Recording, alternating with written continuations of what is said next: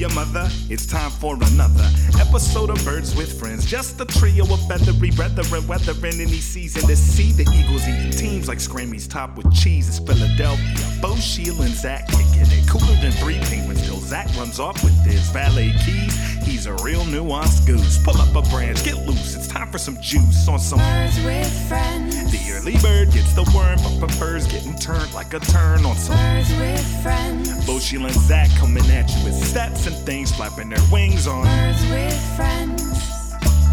All I know is Zach said he has a game where he'll don't read both 7,000 And I said, I'm in. Let's go. Let's do it. and, and so the Yeah, purpose of that's what I, of- really what I needed was not to get at least one more reader.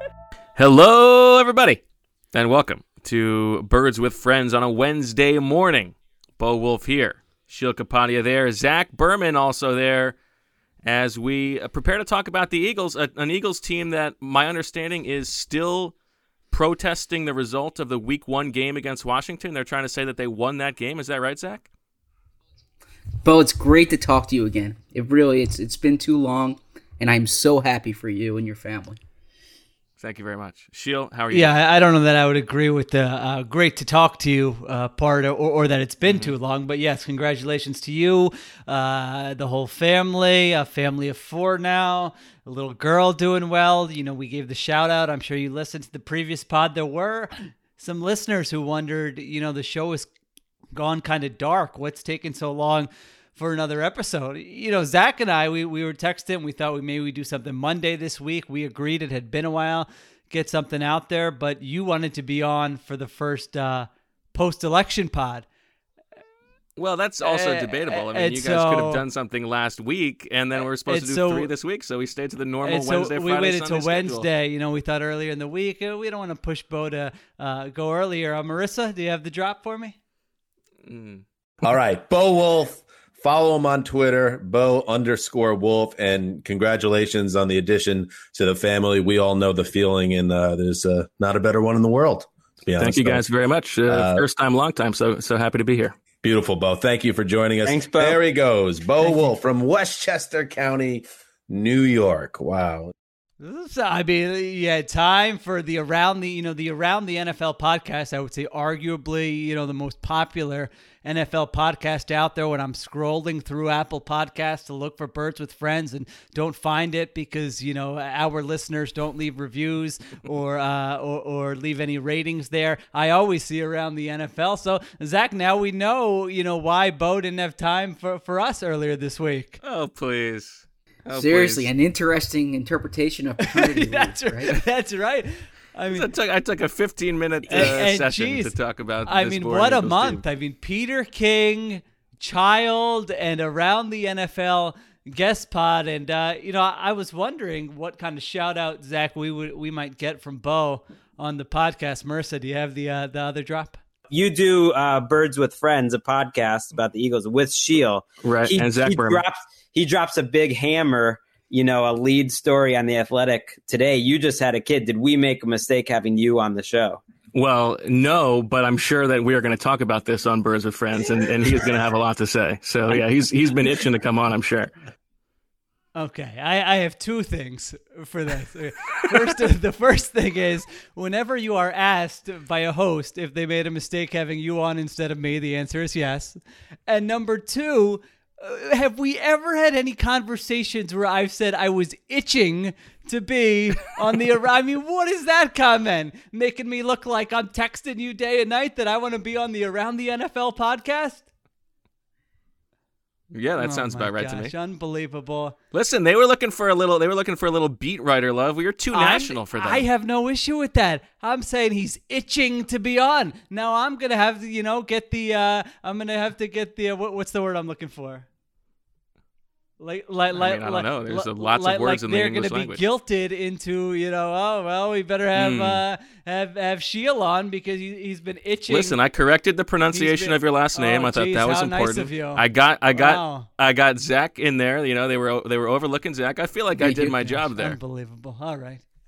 I do want to clarify though, because I have seen it commented in in stories and whatnot that the absence of the podcast last week, obviously, uh, Bo being on on paternity leave was a factor, but Sheil and I would have been happy to do one. It was a confluence of the fact that there was a bye week and there was an election going on, and and so we didn't think that that like debating Carson Wentz's turnovers while uh, this this major election was happening would have been uh, necessary. So so we are back with three podcasts this week. It was uh, it was t- it was t- a little time to recharge. There Yeah. were other things going on. I think that's right. Uh, okay. You got any other grievances to air, no, Mr. Mr. that- that- thanks for joining us. I'm glad you were able to make it. Yeah, thanks for uh, thanks for making way for me. All right, well, we've got plenty to talk about. There has been uh, there have been some developments with the Eagles over the past uh, week and a half, so we will get those updates in Bird on the Street. We'll talk a little bit about Sheil's Wentz banger, not you know just enough to wet the palate for you to actually read the story. And then you guys came out with some second half predictions today. I have not read that yet, so you guys can tell me what the categories were, and we'll see where where I fall in, in relation to what you guys were thinking. But uh, I guess let's start, Zach, with with the update. I mean, there's there's lots going on. Tell us what uh, you know what we need to know off the top. Yeah, so off off the top, I uh, I guess more important or or bigger than you know what, what's what's what's happening on the field is the Eagles uh, are are I was going to say not immune. No one's immune. Are no exception uh, to what's happening around the league and around the country. Frankly, with uh, COVID nineteen, the Eagles have one player who uh, contracted the illness, and and then they also have a staff member who contracted the illness. They are in intensive protocol right now, which essentially means they cannot have in-person meetings inside. Uh, the meetings need to be virtual or held out outside, and they are allowed to practice, but they're in what the NFL is is deeming intensive protocol. Other teams have have uh, have had it. It's it's not the type of thing that affects this Sunday's game, but certainly for the player and the staff member, uh, it's it's a serious situation. it, it doesn't affect it yet. We don't. We It don't doesn't affect it yet, could no. spread, right? That's that's correct. What I was referring to is is teams that have gone into intensive Okay. protocol. Their their games have have not been affected because they were in that protocol. And the Eagles have not.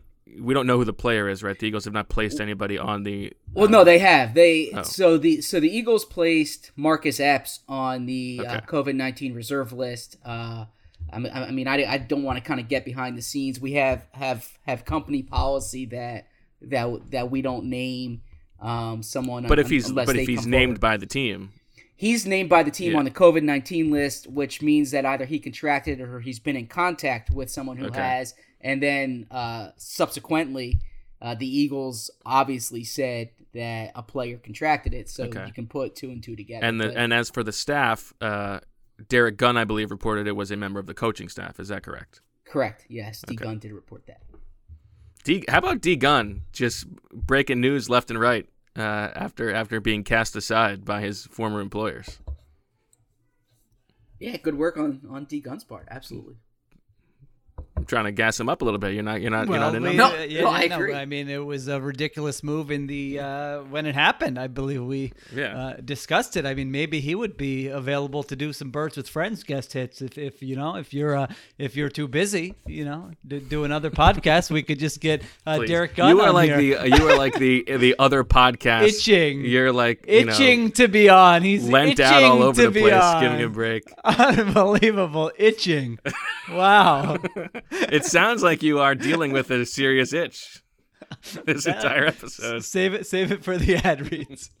Uh, and, and so then elsewhere in the news, Isaac Seumalo, the Eagles started his 21 day clock to begin practicing, and so that means his his return is upcoming. The Eagles clearly getting healthier uh, there, and in terms of other news, there. There, there, there haven't really been anything major during this past week. They, the trade, the, the, the trade deadline came and went. The Eagles did not make a, a trade, uh, which probably makes sense given the the the situation they're in. I, I thought Howie Roseman, uh, knowing Howie and knowing how aggressive he is, could be looking on both sides of the aisle, if you will. You know, uh, buying and selling. But ultimately, I, I do think this is a difficult year to make some of these trades uh, because of obviously the the COVID uh, protocols in, in in place. Yeah, but they had a bye week, so they wouldn't have They had a bye player week, miss yeah. a game. No, correct. But in, in, in terms of the guy being able to come with the team, but but you are correct in, in terms of the bye week, and and then the the 2021 cap uh, is probably a factor as as well because there is some uncertainty there. So if you are adding money, or if another team is adding money, I'm sure that's a factor. It did, it did not inhibit trades being made as as Sheil did a great job uh, grading those moves elsewhere, but the Eagles sat out this deadline for the first time since what 2016. Uh, you you didn't mention the biggest, what I assumed was the biggest news of the week for the Eagles. Is there something that I was I was negligent on, or is this a joke? I think so. I think Okay. uh, you know, terribly so. And uh, Oh, that is, uh, they, they lost a quarterback. so- Oh, Josh McCown. Yes, yes, Josh McCown. Yes, uh, that is correct. Josh McCown was this guy who was so Houston. important to you know fostering Carson Wentz's development and uh, staying ready. What you know, Carson Wentz has been like the worst quarterback in the league. How, how- is he going to get worse without Josh McCown to be in the Zoom meetings? Uh, well, Josh McCown's value really was as the insurance quarterback, but but but but certainly that was that was beneficial as well. I I do think we What a waste. This, I think we What, mentioned what a this. waste, though! Like, what, how Well, ridiculous is this? I mean, I mean, is it a waste? Like they, it, it Yes. was. If they weren't gonna like, if, if he if he was willing to sign to someone else's active roster, then w- w- like, what was the point of keeping him around on the practice squad anyway? I thought this whole thing was like grooming him for a coaching position.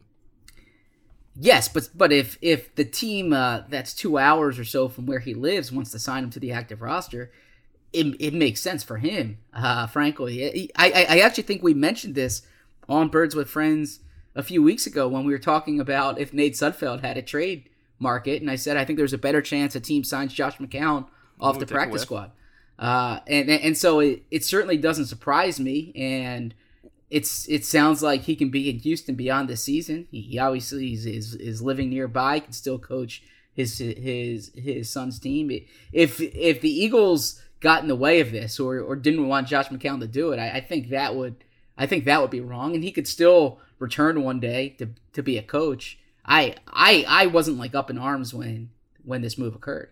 So, do you think the Eagles are gonna are gonna start having Nate Sudfeld uh, quarantine and work from home? Uh, that's a good question.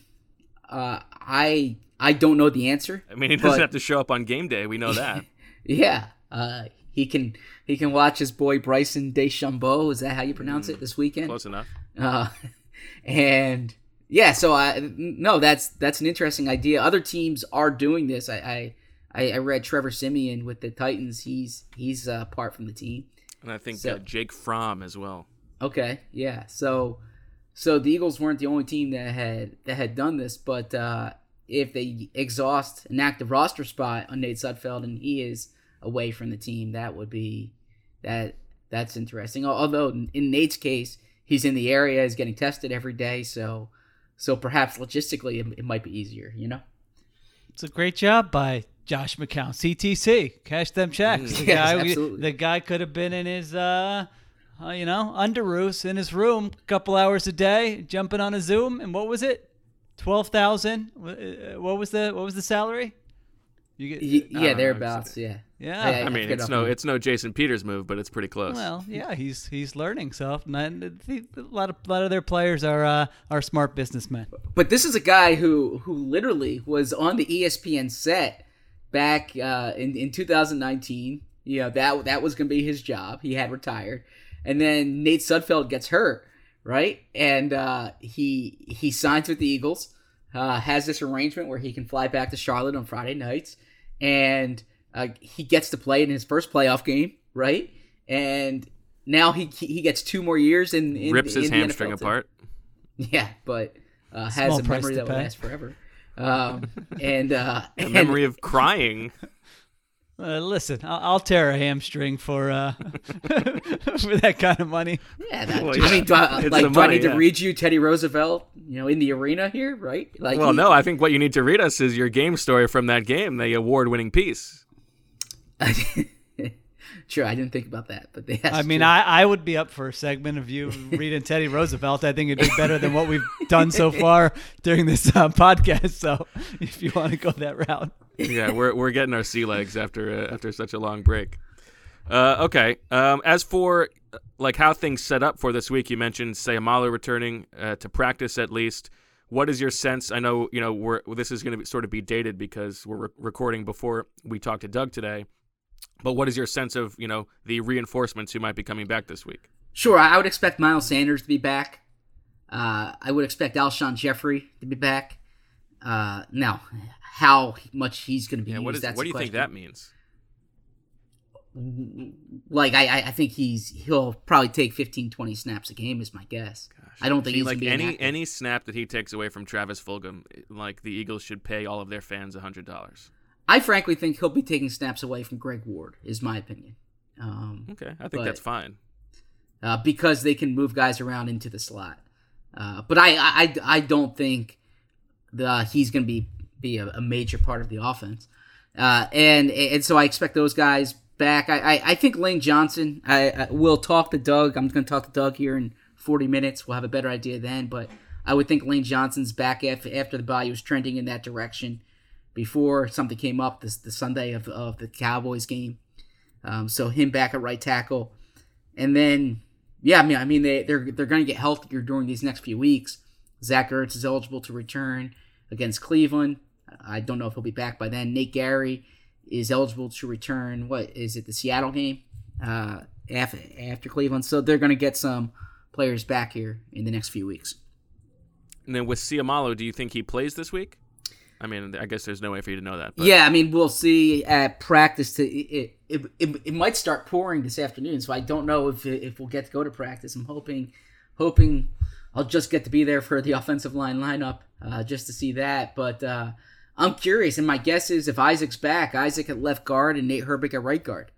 And I think you know uh, Jordan Mailata spoke yesterday, right? And Yes. said uh, Uh, Monday. he's not Monday. Monday, that that he's not expecting to uh, start this week, which again, you know, I think is uh, ridiculous. And I still think they should be playing him at left tackle and Peters at right guard. But if Seumalo returns, that's the only possible um, acceptable way to have Mailata on the bench. I think is if it's Seumalo at left guard and and Herbig at right guard, and then you have Mailata as the swing tackle with Yes. you know two old guys who get injured all the time. Yeah, If that's a good if it's point. Pryor at right guard and Samuel is not back yet, then I think they're doing a disservice. some some Mailata joked that he's at running back this week because he was asked if he's left tackle or, or right tackle, and he was joking. But I you know I, I think there was excitement among Eagles fans that That's uh, everybody's favorite idea. Yeah, exactly. Sheila, I feel like you uh, you're just stewing over there. What's going on in your mind? No, I'm just uh, reading some stuff online. I mean, I can't do any more offensive line machinations here, so uh, we can save that for the Friday show for me. Okay, I think that's fair.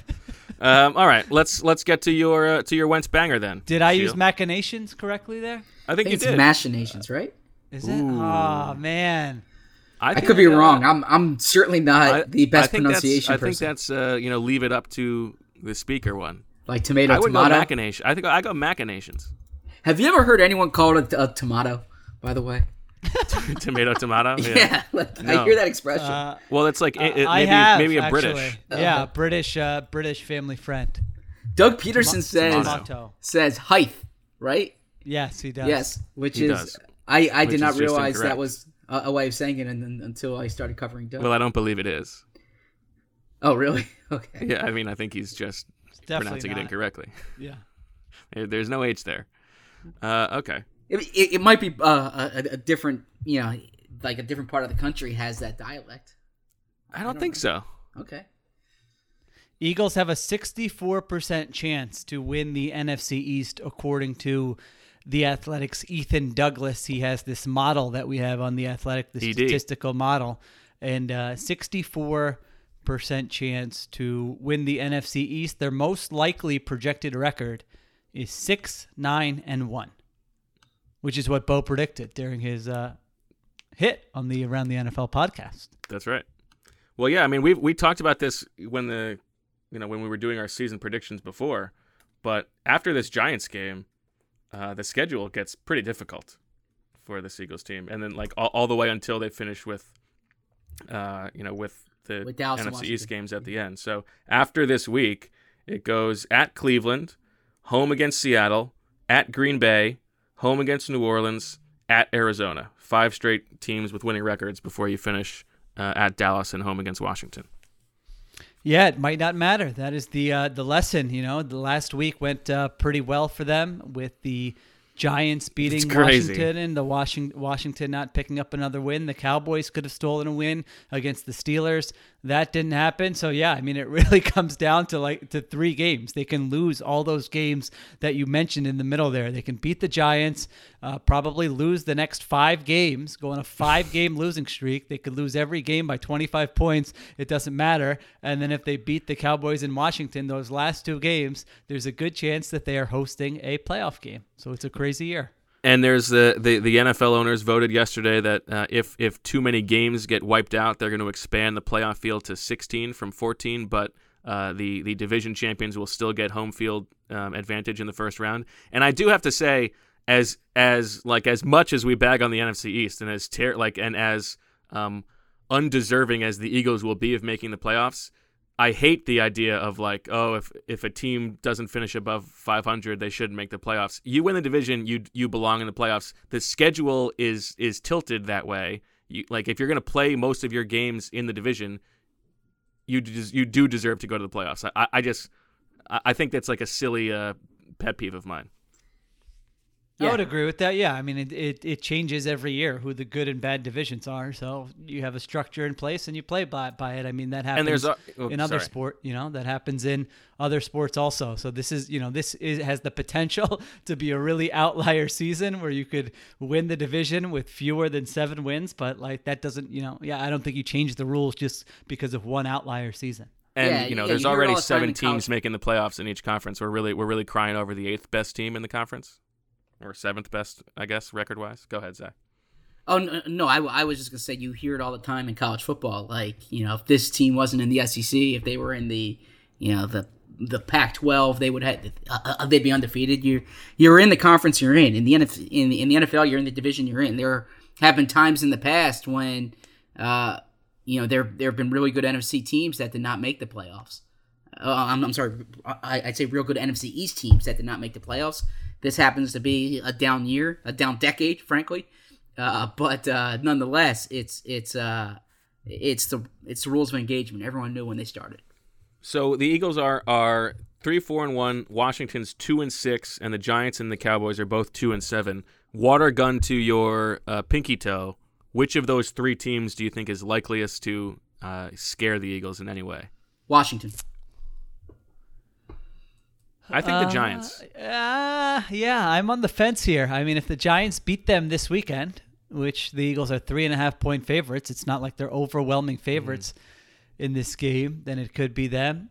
Uh, I would have to look into into that a little bit more. I, I think I would. I think I would lean towards the Giants. I do So- think that Washington is uh, the highest ranked, you know, DVOA wise, but So my argument for for, for Washington is I, I think that is a, a good defense, and the the variable that we don't know is is Alex Smith. So Kyle Allen's gonna be out here, so they they're they're turning to Alex Smith, and Alex Smith, we'll see how he's recovered from that injury. It's been a long time since he's played, but he's a he's a he, he can provide competent quarterback play, right? Like if if he's healthy, if he's not rusty. well, I mean, he was backing up Kyle Allen, so the expectation is for him to be a little bit worse than Kyle Allen.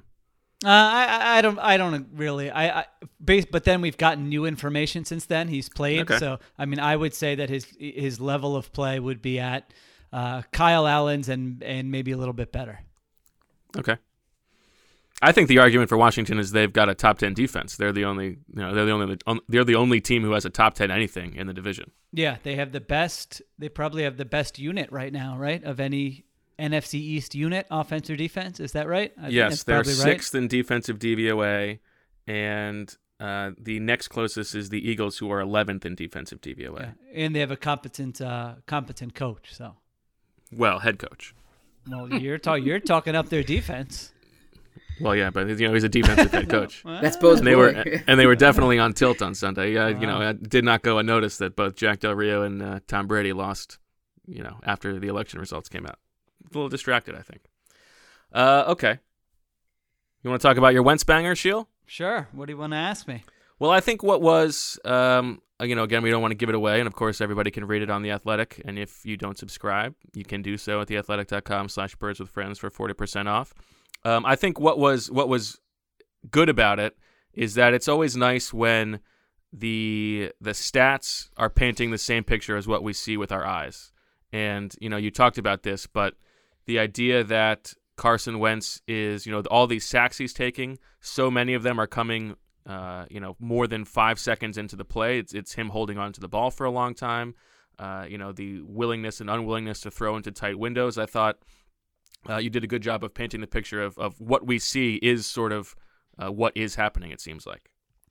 Yeah, I mean, uh, reading all the numbers does not make for uh, for good podcasting. So, like Bo said, you can go and check that out if you're interested. I mean, I will say the part that stood out to me watching his uh, 2017 film, and I watched uh, three games against uh, top 10 defenses that year, and then comparing it to what I've seen on film from him this year. Uh, you know, the the things that stood out was one, just his ability to navigate the pocket. I mean, there were incredible plays all over all those games I watched in 2017 where he's uh, eluding a rusher but not leaving the pocket, kind of you know the, those kind of quick subtle movements where he kind of just you know shakes one guy and then gets rid of the ball and is getting crushed as he's getting rid of the ball and it's on target and you're just like oh my goodness what a what a play. And that it was like those plays over and over again. And I don't think you see those nearly as much this year. I mean, it's either all right, I'm unsure what to do. I'm totally getting out of harm's way and scrambling, or you know, totally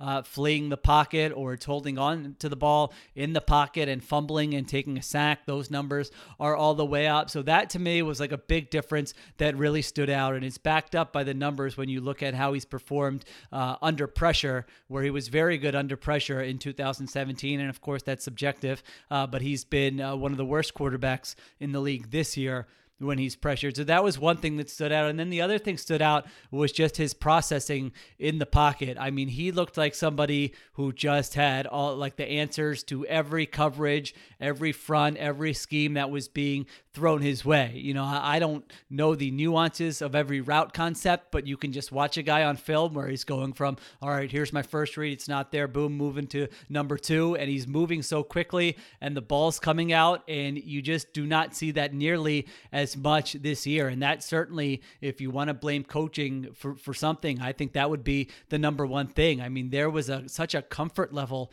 in 2017 of him knowing it seemed like exactly what to do on every play play and where his check down was and where his second read was and what he was seeing before the snap. I mean, we all wrote about all these different things during that 2017 season, and I don't think you see that nearly as much this year. And so some readers did ask, you know, well, all right, you laid this out. Well, what's the solution? I was almost thinking for this Giants game, like, I, I don't know if this is actually a possible thing that can happen, but it's sort of an outside the box idea. Like, I would have, if I were Doug Pederson, I would have told Carson Wentz before you know they they left for the bye. Uh, you're gonna you're this game plan is yours against the Giants. What do you want to do? Let you know you're you're gonna be in the meetings with us. Uh, you know we'll adjust your schedule. You figure the prep for this team doesn't need to be uh, that you know you don't have to put in that much time. You just you just played yeah. them. Yeah, you know what they're doing. Like they're not doing uh, a lot of crazy things. You just played them two weeks ago. What do you want to do? We want to go with the plays you're most comfortable with. We want you to determine, you know, what our checks are going to be at the line of scrimmage, how you want to attack them in the red zone, third down, down the field, all these different types of things. Let's get your comfort level back. Let's hand you the keys. We'll work with you, but uh, we want to put together a game plan and, and see what happens. Again, I don't know if that's like a feasible thing that can happen in the NFL, uh, but but that was just sort of a thought that came to mind. So, a couple things. One, like you know, it's it's hard because you know we're talking about a fifth year quarterback who was just who was just given you know a big extension and we're talking about treating him with kid gloves like you know like he's some rookie quarterback. And that doesn't mean that i think it's the wrong thing to do. Uh, you know i think they probably do need to give him a little bit more autonomy in the offense but he does i mean he looks he looks broken like a rookie quarterback who has been dealing like he looks like David Carr used to look. And I, the pocket awareness is a thing that I think is the most concerning to me because I think it's the it, you know I, I don't have uh, evidence of this, but it seems to me like that will be the hardest thing to get back. Like I think you can fix his mechanics accuracy wise, maybe. Um, I think there are other things you can fix about the offense, but if he is continuing to flee the pocket instead of stepping up in the pocket at the first sign of pressure, like he did in 2017, um, I think that's a really big concern. And you know that Cowboys game, like you guys talked about in the postgame show, but that that first fumble where he rolls left and he sees the rusher coming at him and and he doesn't throw, he doesn't throw, and then he tries to throw and has the fumble. Like that's one of the worst plays I've ever seen a quarterback make. And it's it's an unacceptable play for him to be making, you know, against especially against that terrible Cowboys game, Cowboys defense. Um, like he looked he looks looked broken to me. So you know the Eagles uh, don't really have a lot of flexibility to get out of the you know Wentz contract until next season, so they sort of have to see what they have. But like I think it's I think it's really concerning. Yeah, I, think the issue here is is that there there really isn't an uh, a solution or an or like an answer. I, I thought Sheil did a great job outlining what the problem is, but I, I think like the only way to fix it is is you're just expecting to snap your fingers and and get Carson back to who he was. And I do think Carson before that Dallas game was trending in the right direction. I thought uh, he he played well against Pittsburgh. I thought he played well against, or I thought he played well enough against Pittsburgh. Uh, I, I thought Baltimore and, and the Giants weren't necessarily bad games from him, right? Um, and then the the Dallas game was as, as bad as it's been in a long time. So uh, so that is uh, I I don't have a good answer. I, I spent a lot of time thinking about it. I I'm giving him the benefit of the doubt with the interceptions because like we have a three year sample size here these past three years, even going back to his his rookie year, but the, the three year sample size here where he's been seven interceptions each of those years, he he hasn't been a high turnover quarterback. At, at least with interceptions, That's had- not true, He's had trouble fumbling. Yeah. Yes. No, no I'm, I'm saying interceptions. Yes. He hasn't been a high interception quarterback. And the the interceptions are really what jumps out to me here. 12 interceptions this year. We need a we need a we need an Ed Feng alert. The, Uh, uh, I was gonna say I was waiting for you to. Uh, uh, to I'm surprised. Yeah, well, you didn't drop that on the. Uh, you should have dropped that on the around the NFL podcast. Little Hmm. little little random Ed Fengs. Just seen the, what the reaction was. That could have made a nice uh, social clip there. But uh, I actually don't totally agree, Bo, with what you said about the be- because the the pocket uh, instincts and uh, that you know his ability to navigate. Now, I think there are two aspects to that. One is just sort of the comfort level and the instincts, and I think that you know we've seen that before, and so you know I don't think that was like a major issue last year or in 2018, and so that I think is something that you could you could talk me into hey he's going to get hit, you know better receivers the second half of the season the offensive line maybe has some more continuity that he'll reach a comfort level and that won't be as big uh, of an issue i mean i would say some of the other things would be bigger issues you know the fumbling issue he has 55 fumbles since he entered the league that's 11 more than any other player and of course he's had injuries so, and we've like- and we've been talking about it Yes. every year, and he gets Yeah. asked about it every year, and he never he never addresses it. Right. Absolutely. So that's that's one we should just assume is going to be a problem Yes. uh, until it's not a problem. You know, if he fixes it, fine, you can talk about it then. Otherwise, that's going to be an issue. Now, that's not like a fatal flaw. I mean, Russell Wilson, I think, was second on that list uh, in terms of fumbles. And so if you're not throwing interceptions and you're making good decisions and you know you can have things that sort of make up for that. It's not ideal but i don't think that is the uh, fatal flaw but that that's one that's not going to change. I mean the accuracy thing i feel like you look at that he's never going to be the most accurate guy but i think we have to put this into like buckets because the first eight games this year are very different than 2018 and 2019 i mean those years he was not playing as well as he did in 2017 he wasn't a top five quarterback but he was an above average quarterback. And so i think you have to look at it that way where he you know there's reason to believe he can get back to that level. So when we think about uh, what's he going to be the final eight games? What's he going to be in the future? I think there is a strong likelihood that he's like a, a top 12 to 15 type quarterback. I mean, that is in there somewhere. We've seen that previously. That that was post injury, all these different types of things. You should be able to get back there. I mean, the the least likely scenario is probably that the second half of the season this year looks like the first half of the season. I mean, that that would sort of be uh, really alarming, and that's a that would be a case where you really have to look at things, whether you're making a quarterback change, whether you're thinking about what you're going to do next year, all those different types of things. But this eight game sample has been uh, an outlier when you look at his entire career, just an overall performance. I mean, he's been statistically one of the five or six worst quarterbacks in the NFL, and that was not the case over the previous uh, three seasons. One thing with the coaching staff I thought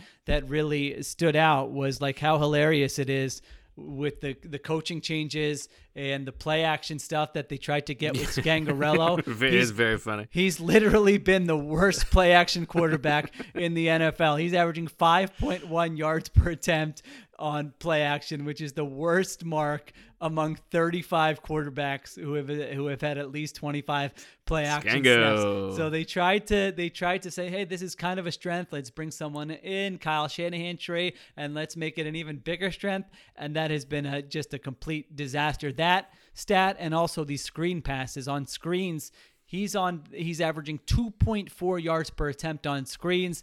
Uh, there, this is not wide receiver screens. This is running back and tight end screens. They're on pace for 76 yards on those plays. They had 399 yards last year, which was second most in the NFL. So that's like a big chunk of your offense that is just completely missing this year. And the coaching staff ha- has not figured out any type of way to remedy that. They they know it's a problem. They see it's a problem every week. They've tried different things and nothing has worked. I think I believe their longest screen of the year is, is either 11 or 14 yards. I think it was it was to Ertz, unless there was one in the Cowboys game. But uh, yeah, it's been it's been pretty ugly. Um, I mean, and the Jalen Hurts thing, you know, we've like if he if he is as good as the Eagles must have Ooh, thought that he it. would You be. might want to save that for the next segment. No, okay. Well, let me just say, like, if if he's as good as the Eagles think he must have been in order to justify that second round pick, eventually they need they need to turn to him. And I will say, I don't know if you guys noticed this. Uh, we're, we were talking about D Gunn. You know, he had that report I think last week about something like you know Carson Wentz threw an interception in that Wednesday's practice or something. He didn't have a good practice. To me, that is I'm reading that as like discussions have already started in the Eagles locker room about wanting some some group of people wanting the Eagles to turn to Jalen Hurts. That's how I read that. Maybe, yeah. I mean, I, that that would not, uh, you know, that would not be a stunner. I mean, he's he's played really poorly. So this He's was always played poorly. Everybody else is, is seeing it too. And at every other Yeah. position, if you play that poorly, you get replaced. yeah, yeah. That's Plus, true. Jalen Hurts is you know going out on the uh, you know rock the vote stuff with Rodney McLeod and those guys on election day. He's you know he's a, he's a dynamic personality. I think I think there's I think that uh, there might be a uh, what what's the word I'm looking for a uh, contingent in the in the locker room pushing for that at some point. Okay. All right. Well, uh, we can uh, we can move on then, I guess. Make sure you guys read that that piece on Carson Wentz. Are we are we uh, are we you know trending towards big numbers on that bad boy Sheil? Yeah, I, I don't know what your definition is. I've heard you have very lofty expectations for every, uh, you know, every banger. So mine are a little more uh, tempered. So yeah, people have uh, have read it and subscribed. So that's been nice. Thank you for all the feedback. All right. Uh, I'll let you guys take it away with this with this next part.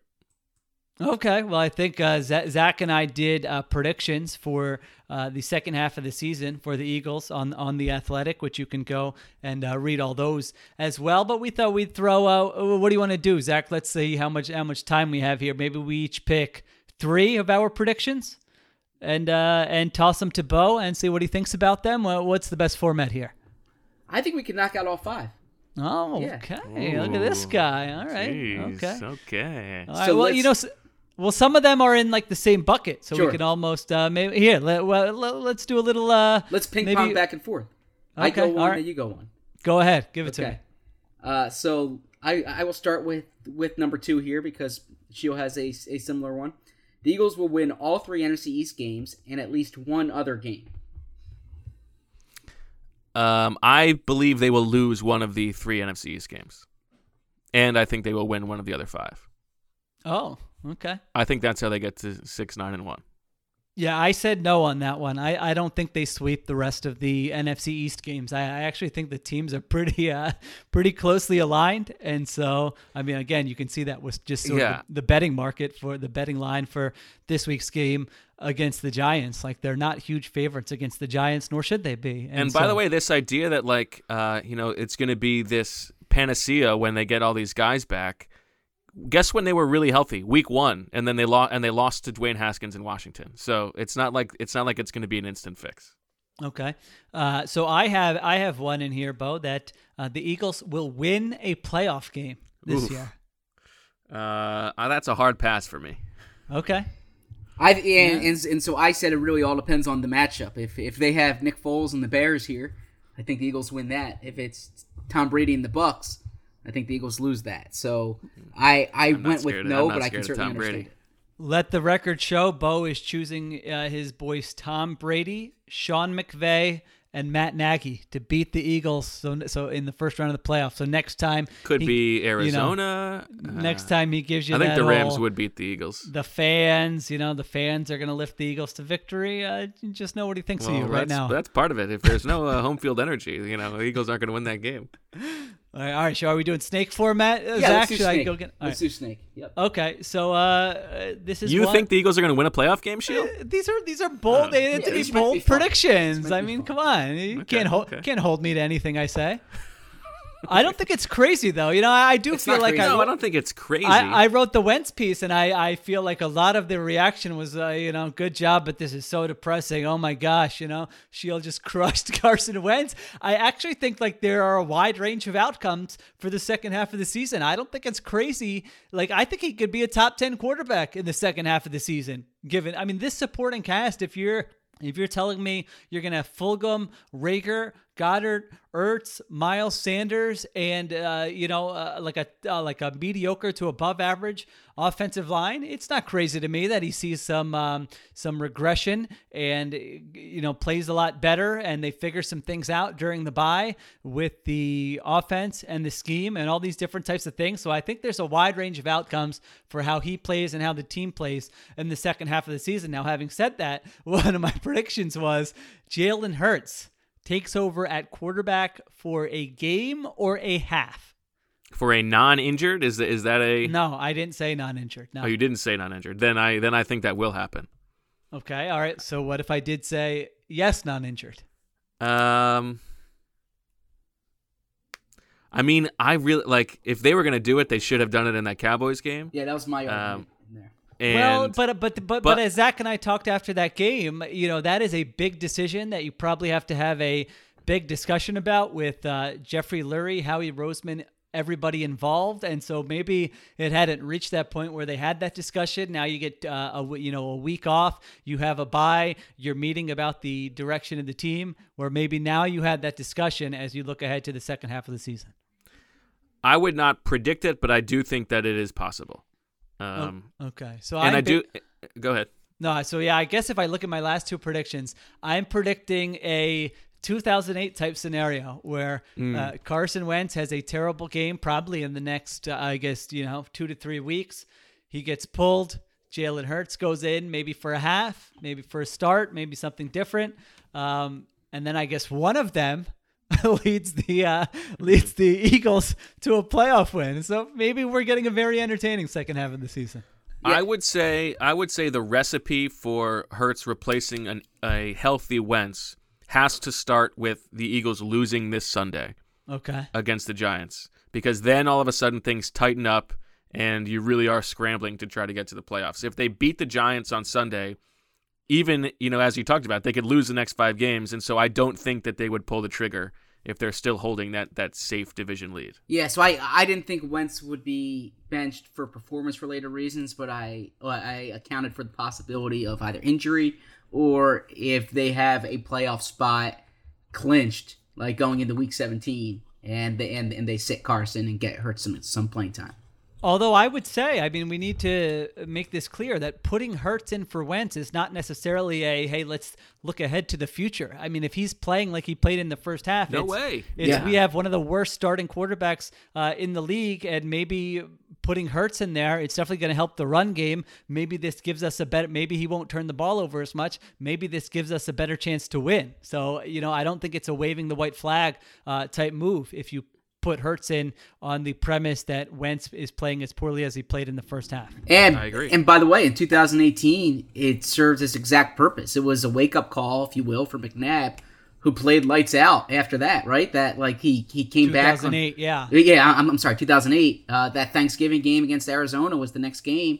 Played great. They uh, the Eagles uh, went on a, a run late in the season, and they went on a run in the playoffs. They, they made the championship game. So uh, it could give that jolt sometimes that the player needs.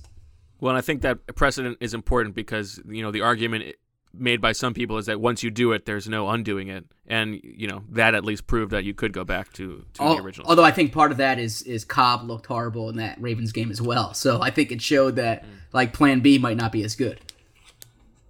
Yeah, I think there are multiple options. I mean, if, if you make that move, there are multiple outcomes that you would view as favorable. One would be that Hurts plays well and you stick with him. The other would be that Hurts plays poorly, you go back to Wentz, but it benefited him to be pulled and he plays better. So I, I will jump in here. Uh, I had a prediction: Carson Wentz won't reach 20 interceptions, which which means that he will have fewer than eight interceptions for the rest of the season. He's got 12 right now. He has 12 right now. Um, I actually think that's a good prediction. Uh, because I think he's he's been a little bit unlucky on those interceptions so far. Which, as I wrote, I said if this, if Eagles fans would have known before the season that your second half of the year prediction was going to be Wentz won't throw 20 interceptions, oh my God, that would have been like the most depressing uh, thing they could have found. But uh, no, I, I agreed with uh, Zach on that one. All right, let's get to a, a, po- a positive one here. Oh, I've got. Tr- I- I thought oh, sorry, snake. Yeah, yeah, Yeah, go ahead, Take go away ahead. his snake. So uh, the Eagles and, and and this might tie into one of Sheil's positive ones. Uh, this is I don't want to say a, a negative one, but a, a realistic one. The Eagles will finish with fewer sacks in the second half of the season than the first half. They are third in the NFL right now with 28 sacks. Uh, and for historical context, only two teams have reached 56 sacks since 2016. It was the Jaguars and the Steelers in 2017. Uh, you, you convince me. That seems like a reasonable a reasonable bet. You know, they're playing better teams, I guess, in the second half than they did in the first half. So that sort of tracks. Yeah, I, I agreed with with Zach on that one. This one I took a big swing on. You know, if I had to uh, uh, put the uh, what sponsors do we have today? Uh, Magic Yeah. Spoon. Uh, if I had to put, Yeah. yeah. if I if I had to put the Magic Spoon or DraftKings money on this, I probably wouldn't. You know, to be clear, we don't we're not getting any money from Magic Spoon or sure DraftKings, but uh, the, theoretically speaking, uh, I put Brandon Graham uh, leads will lead the league in sacks at the end of the year. So the reason I did this one is because no one's really run away with this bad boy. You know, he's got uh, he's got seven, and Aaron Donald and Myles Garrett have nine. So it's not like he has this crazy ground uh, to make up here. My argument was that Donald and Garrett are, you know, they're going to be the the focal points of opposing offenses every week. They're going to see a lot of attention. With Graham, that might not necessarily be the case as much. He's playing next to uh, Fletcher Cox. And so maybe uh, maybe he gets a little lucky on some of those, kind of the Con- Connor Barwin type uh, sacks, where you you know you let Fletcher Cox create the pressure and you clean up those type uh, of sacks. That's, you know maybe he can do it. I like that prediction. I think I, you know, you know, I'm I'm not going to say that it happens, but I like the possibility. But I do. I will say that I think one of the one of the like nice feel good things that could happen for this Eagles season. I think there is a good chance that this this could finally be Brandon Graham's first, uh, you know, Pro Bowl appearance. I think I think he's he's tracking that way. in a in a year when there won't be a uh, Pro Bowl.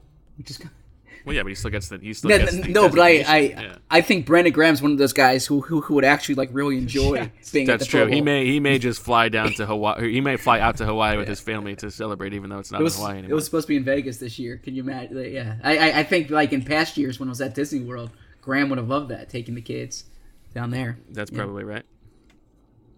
Oh, Okay. okay. I got to go again. All right. Um, I have Travis Fulgham. Well, well, I'll throw this out to you. How many yards, Bo, uh, does Travis Fulgham finish with this year? Let me look up what he's got right now. What's he got? 435, Zach? 435 in five games, eight games left. which is the most in Um, the NFL during that span, or or before the bye week, I should say. Right. Uh, I think. Uh, I think I would go. I would go. I would go heavy here. I think. I think Travis Fulgham tops a thousand yards. I said finishes with 1,100 yards. Whoa! I, I was gonna do a thousand, but uh, you know I thought these are supposed to be somewhat bold, so let's Yeah. take uh, let's take a bigger swing there. And so That's I a said pretty good one. I mean, I think he's for real. Yeah. yeah so I, I I went between a thousand and a, and, a, and eleven hundred, so I stopped short of the bold prediction, but but but certainly think he's gonna be a thousand yards. And and the and the, the way I reached that was I think his last three games when he's had five point seven catches, seventy five point three yards. I think that's kind of a representative sample of what to expect on a per game basis. Okay. Uh, so I I will jump in with another wide receiver. Jalen Reagor finishes the season with at least 40 offensive touches. And uh, I first had this, for full disclosure, as 40 catches. And then I changed it at the last minute, even after Sheil responded. Sheil was nice enough to let me change it. Uh, he, he, he has eight catches and one rush this season. So he would need to accumulate 31 offensive touches in the final eight games. I think that's a good bet. I think he. I think he does reach that. I think they will be uh, manufacturing touches for him. I thought this process was very representative of the care Zach puts into his work. Uh, contra- you know, it really made me look at myself in the mirror there when we get Pete and I get a message from Zach last night. You know, we we had turned it in, and he said, you know, would you guys mind if I changed the, the Jalen Reagor one to 40 touches instead of 40 receptions? And I'm like, no. I mean, why, why are you thinking about this? You already uh, you already turned this in, but that shows uh, Zach's Zach's work ethic and his uh, his care in the product he puts out. We should have made the Fulgham one. You should have made it 60 catch. Will he get a 60 catch season? Mm, that would have been a good one. Yeah. Well, next time. And, and so, Those then will I, be predictions for the fi- for the last quarter of the season. We'll do that. So then my last prediction here: T.J. Edwards leads the linebackers in Ooh, a defensive TJ snaps Edwards prediction. in the final eight games. um, And the context here is is Nate Gerry is out at least two more games, so that will affect the overall snap totals. yeah, I li- I mean, I think he's their best linebacker, and I, you know, I've, you know, I've been saying that, so I agree with you. Oh, the, I mean, really, the Alex Singleton, uh, the the disrespect The erasure. his yeah. way is just appalling here. I said no. He's he's going to be on the field more than Alex Singleton. Yeah, I think so. Okay, well, I could be wrong. All right, Okay. all All right. right. How are you closing this bad boy out? Uh, Zach Ertz plays his last game as an Eagle. I think that's right. Yeah, so do I. Oh, we all agree on that. Wow. Okay. I think all he right. might too, frankly. So, He's hoping to.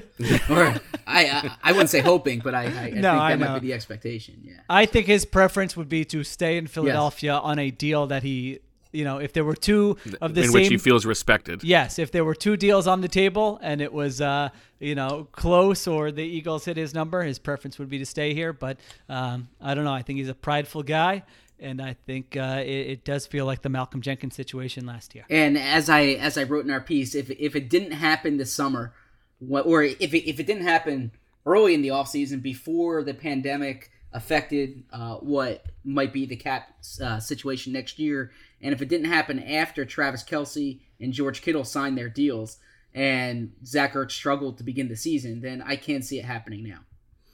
Yeah, I mean, there's no way the Eagles are going to offer a better Yeah. deal than they were before. Now that Ertz has had a, a bad season, like, Agree there. and the cat may be going down. Yeah.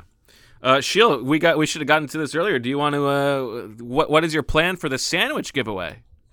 Oh yeah, I did want to get into that. Do we have enough time, or should we? let's I, for the I Friday unfortunately, pod. I, for I need Friday? to jump off to Yeah, uh, Zach's to gotta- get the Doug. But Okay, I can explain it. Yeah, I, Zach, I, you I will go. listen to that part, and I'm sorry I'm not going to be here for the election or baby conversation. So, so, so maybe Friday. Uh, well, we can say. Why, why don't we save that for Friday too, Okay. so you can join. Okay. Everybody wants to know who you voted for.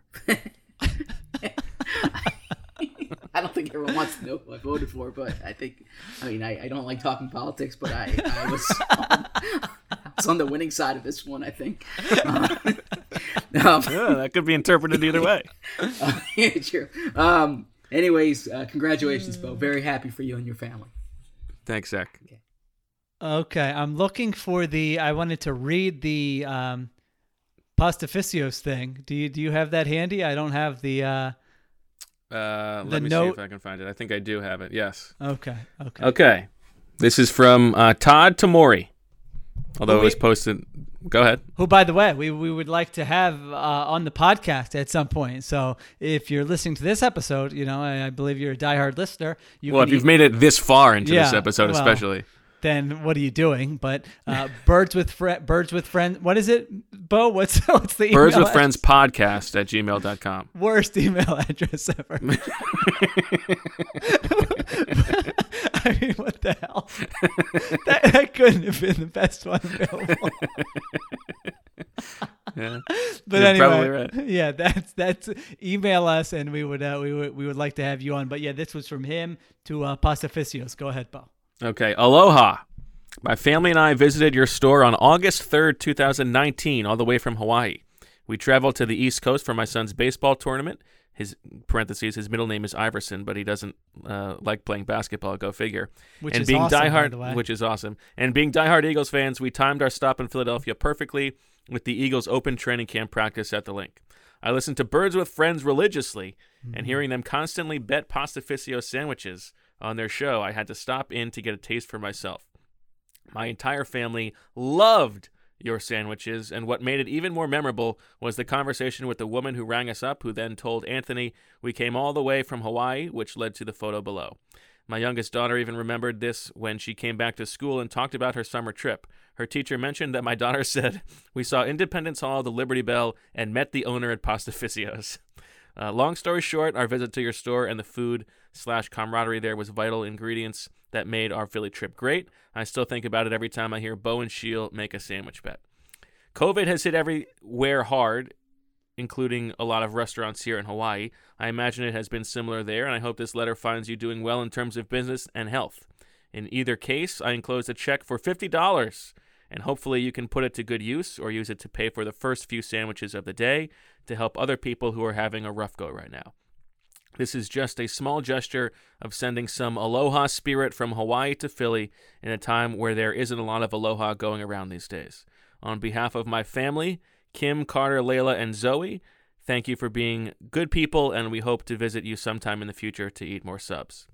Go birds. I mean, uh, what a guy! What a family! Uh, Really, Yeah, I mean, I mean, just making us all feel bad. This this uh, hero of society. so much I loved about this. I mean, I love that the the daughter during the the summary to That's the the best teacher, part. yeah, said we met the owner of Pastificios. That's fantastic. I mean, just just throwing some money, th- throwing fifty dollars their way.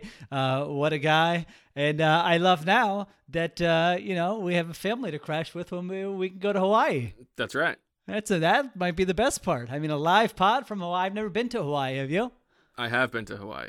You know when we Love were. One of my favorite places on earth, I would say. when we were in Seattle, like everybody would go to Hawaii all the time, and so I was thinking, well, well, it's really that close. It's, it's like not that close, but nothing is that nothing is that close to Seattle, and so that's where like a lot of people would go for uh, for their vacations. Uh, so we, we we screwed up by not going um, at that time. Now we have heard from Todd in the past. I believe. I believe he sent us an email when they went to Pastificio's last summer. So a longtime listener, a, a valued listener. That's right. So, uh, you know, I was feeling in a sort of a celebratory mood, I guess you could say, on Saturday. Had a couple beverages, was texting with uh, Bo, and, uh, you know, fired off a tweet. Normally, I don't like to fire off a tweet. If I've had more than two drinks, I don't tweet, usually, is my rule. I feel like you have the opposite rule.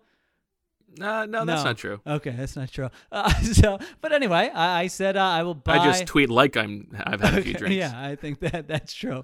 Uh, someone, yeah, someone at um, you know about 30 minutes after the election result was announced on Saturday asked if we should check Bo for alcohol poisoning. One of our listeners. So Bo was okay. He did not. Uh, he did not go overboard there. But anyway, I said I will buy a random listener a pastificio sandwich each week for the rest of the season. We'll explain details on the next episode. So I, I don't know if uh, Bo or Marissa, if you have uh, feedback on uh, on an easier way to do this, let me know. I thought we could do it with people leave Apple Podcast reviews. Uh, I will pick one at random every week. Uh, read it on the show, and then that way that person can send me their their address, and I'll have to look into whether Pastificios has has gift cards or not. If they do, then I can just grab the gift cards and uh, send them people's way. If not, obviously you would have to be in the uh, in the Philadelphia area so that I could get that delivered. Does that sound okay? Sounds reasonable. You know, I want to boost the numbers. Uh, you know, yeah, I mean, you, you, yeah, as- make it make it work for you. yeah, make, got to yeah. make it work for me. This is not going to be a random act of kindness like he did. This is going to Yeah. be I get something for it. So that's the deal. So uh, get those reviews in on Apple Podcasts. I know not all of you have uh, Apple products. I think you can, you know, you can still just jump in there into the link and uh, leave a review. I will check them maybe before every uh, Friday episode. Why don't we do that? I'll check them before Friday's episode. I will read off the review during the Friday YouTube session. Uh, we'll get in touch with you, and then uh, we'll send you a sandwich. And listen, if the Eagles win playoff games, the Super Bowl, I didn't say regular season, I said season. So uh, you could have many opportunities for this bad boy. There you go. I like it. All right. All right. Well, I guess that'll do it for this episode of Birds with Friends. We'll be back on Friday for our normal live YouTube show at 11:30 with uh, with all three of us. And I believe are we pr- are we recording live from uh, Four Seasons Total Landscaping Sheil? Uh, we I think we have to discuss that after the, the episode. We have to see if we can book it. They're uh, all of a sudden in high demand. Very popular. Okay. Well, uh, that'll do it. So for Zach, Marissa, and Sheil, I'm Bo. Thanks for listening. We will talk to you on Friday. And as always, we love you.